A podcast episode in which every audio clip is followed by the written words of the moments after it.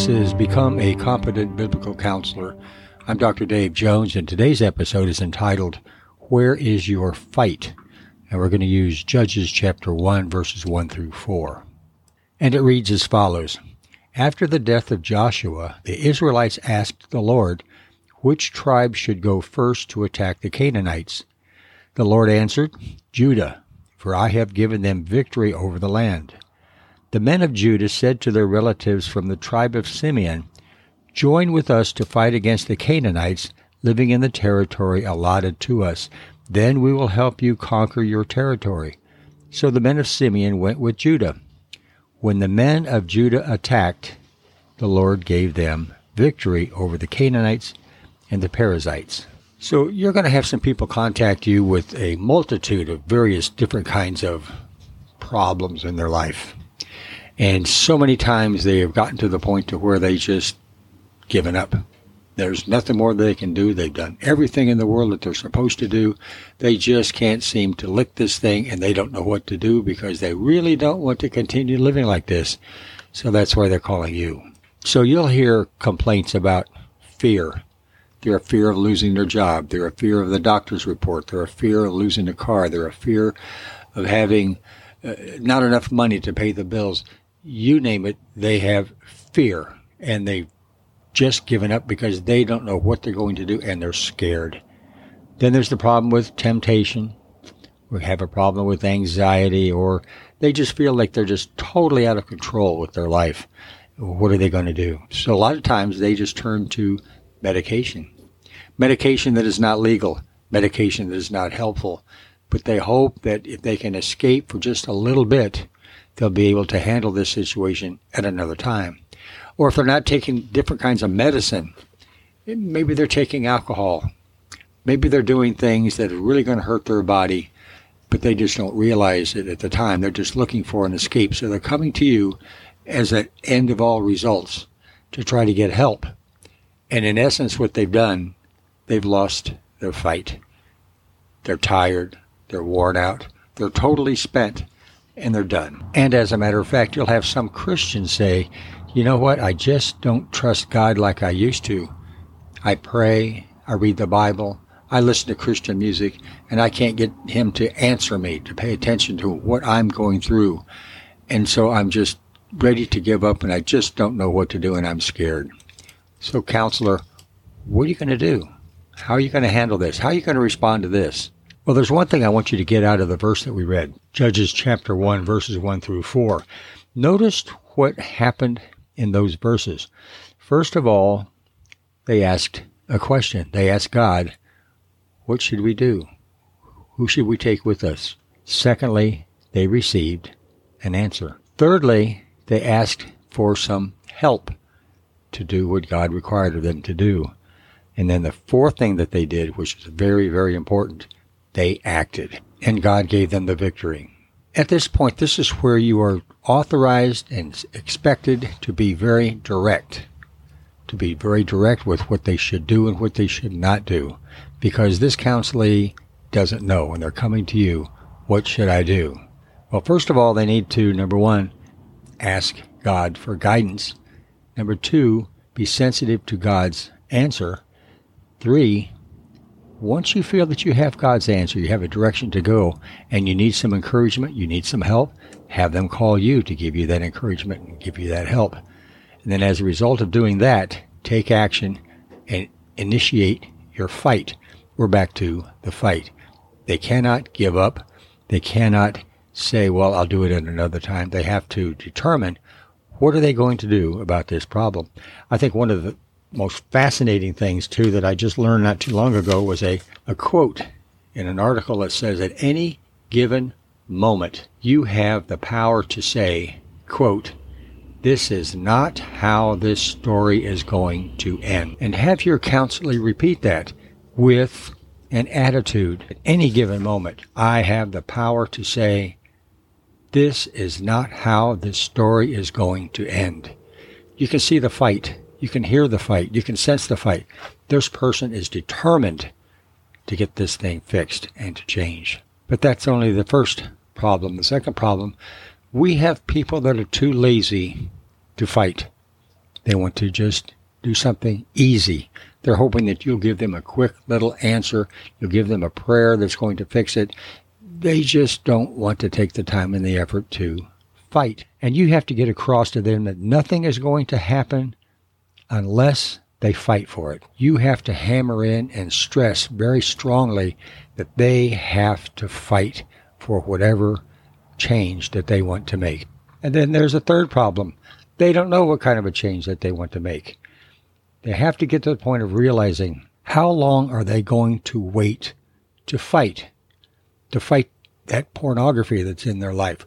When are they going to start to fight the fact that doesn't need to be a part of their life? And how are they going to fight that? When are they going to get started? And how about drinking? When are they going to get to the point of getting with their buddies and saying, you know what? We don't need to be doing this anymore on Friday nights to get so drunk that we don't know what we're doing. We need to stop this. There's the fight. And fitting in. Sometimes you just don't fit in at school or at work or whatever. So what? When are you going to fight the, the impulse to try to fit in, but do what God wants you to do and to fit into His world? I spoke to a woman a couple of years ago who was a Christian counselor, so she said.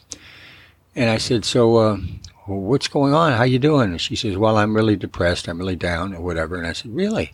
So what are you doing about it? She says, well, I'm praying a lot. I'm studying the Bible. I'm meditating and I just can't seem to get any success. So I said to her, I said, well, why don't you just stop praying about it? And she says, what do you mean stop praying about it? I said, why don't you start acting and start doing what the Bible says you must do?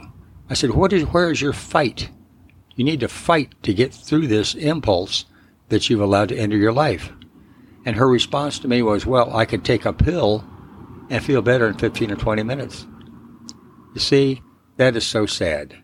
She just didn't want to put the effort in to try to change, to try to fix this problem. She had no fight.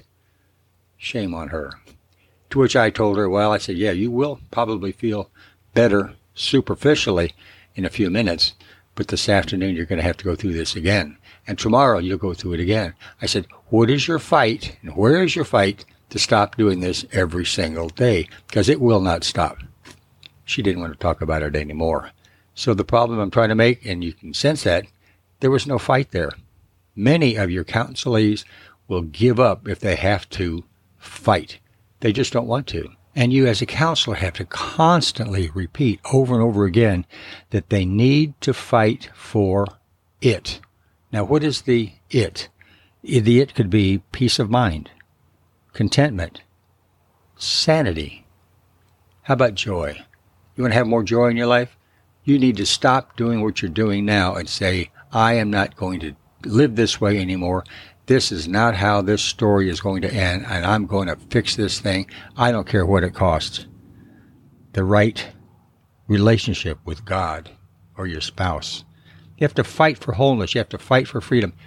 You put whatever you want into the word of it, but you have to fight to change. And they have to understand what they're going to fight from and fight to what? A lot of times they don't even know that. So we have to really constantly ask them, what do you want to change? What are you willing to fight to change? A lot of times, if they had a mentor in their life that could support them and encourage them and, and get involved with their daily activities, that's very, very helpful. But they have to understand that they don't fight for victory, they fight from victory. And that point is the fact that you may have not been successful at all in their problems in the past and the problem that they're dealing with now. But if they could just realize a little victory today, maybe that's enough for them to realize, well, if I can have a victory in this small way today, maybe I can do this again tomorrow. And then maybe I could set up a, a journal or a chart to monitor this because I am willing to fight. Once they start seeing some success, and once they start acting on that change, then they will start feeling better and they will start fighting more because they have had the victory. They've tasted the victory that God has given them and how exciting that is. There was a movie back in 1993. It's entitled Rudy. Some of you saw that. Rudy. Rudy was a young college student at Notre Dame University, and he always wanted to be a student at Notre Dame. Finally made it. But he always wanted to be a football player and play on the football team. Rudy was a small little guy, and he just couldn't fit. Not even he couldn't even fit the uniform. They didn't have a uniform small enough for him to wear. But he was not athletically inclined. But he had this dream. He had this image in his mind of what he wanted to do at Notre Dame, and he was willing to fight for it. So rather than quit and give up, he became the equipment manager for the Notre Dame football team. Four years he was the equipment manager. But every time the team got together before a game and practiced or practiced during the week or whatever, he was there too, and he was out there practicing with them, even though he was not an athletic part of the team. Rudy had fight.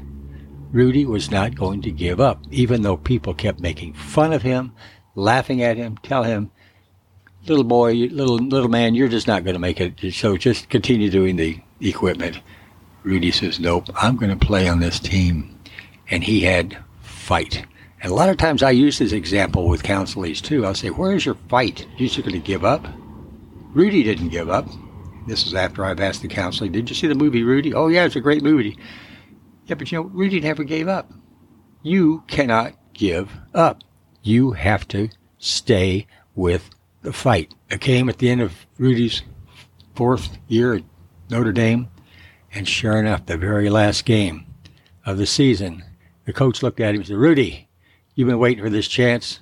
It's the last game of the year. Suit up. I'm going to put you in. Rudy played two downs. Rudy fought. Rudy had the chance after that to realize there's nothing that can keep him down. He can solve these problems. He can fight through these problems. And at some point in time, I'm sure he had the opportunity to, to say, when asked, where did you go to school? Oh, I went to Notre Dame and I played football for the Fighting Irish. And he was right. He did. Played two downs, but you know what? He fought. He realized his dream. He got the victory. You can imagine what his life was like the rest of his life. He overcame that obstacle. He fought and he fought for four years and he got the victory. Convince your counselees to continue fighting. Do not give up. And thanks for listening. Talk to you later. Bye.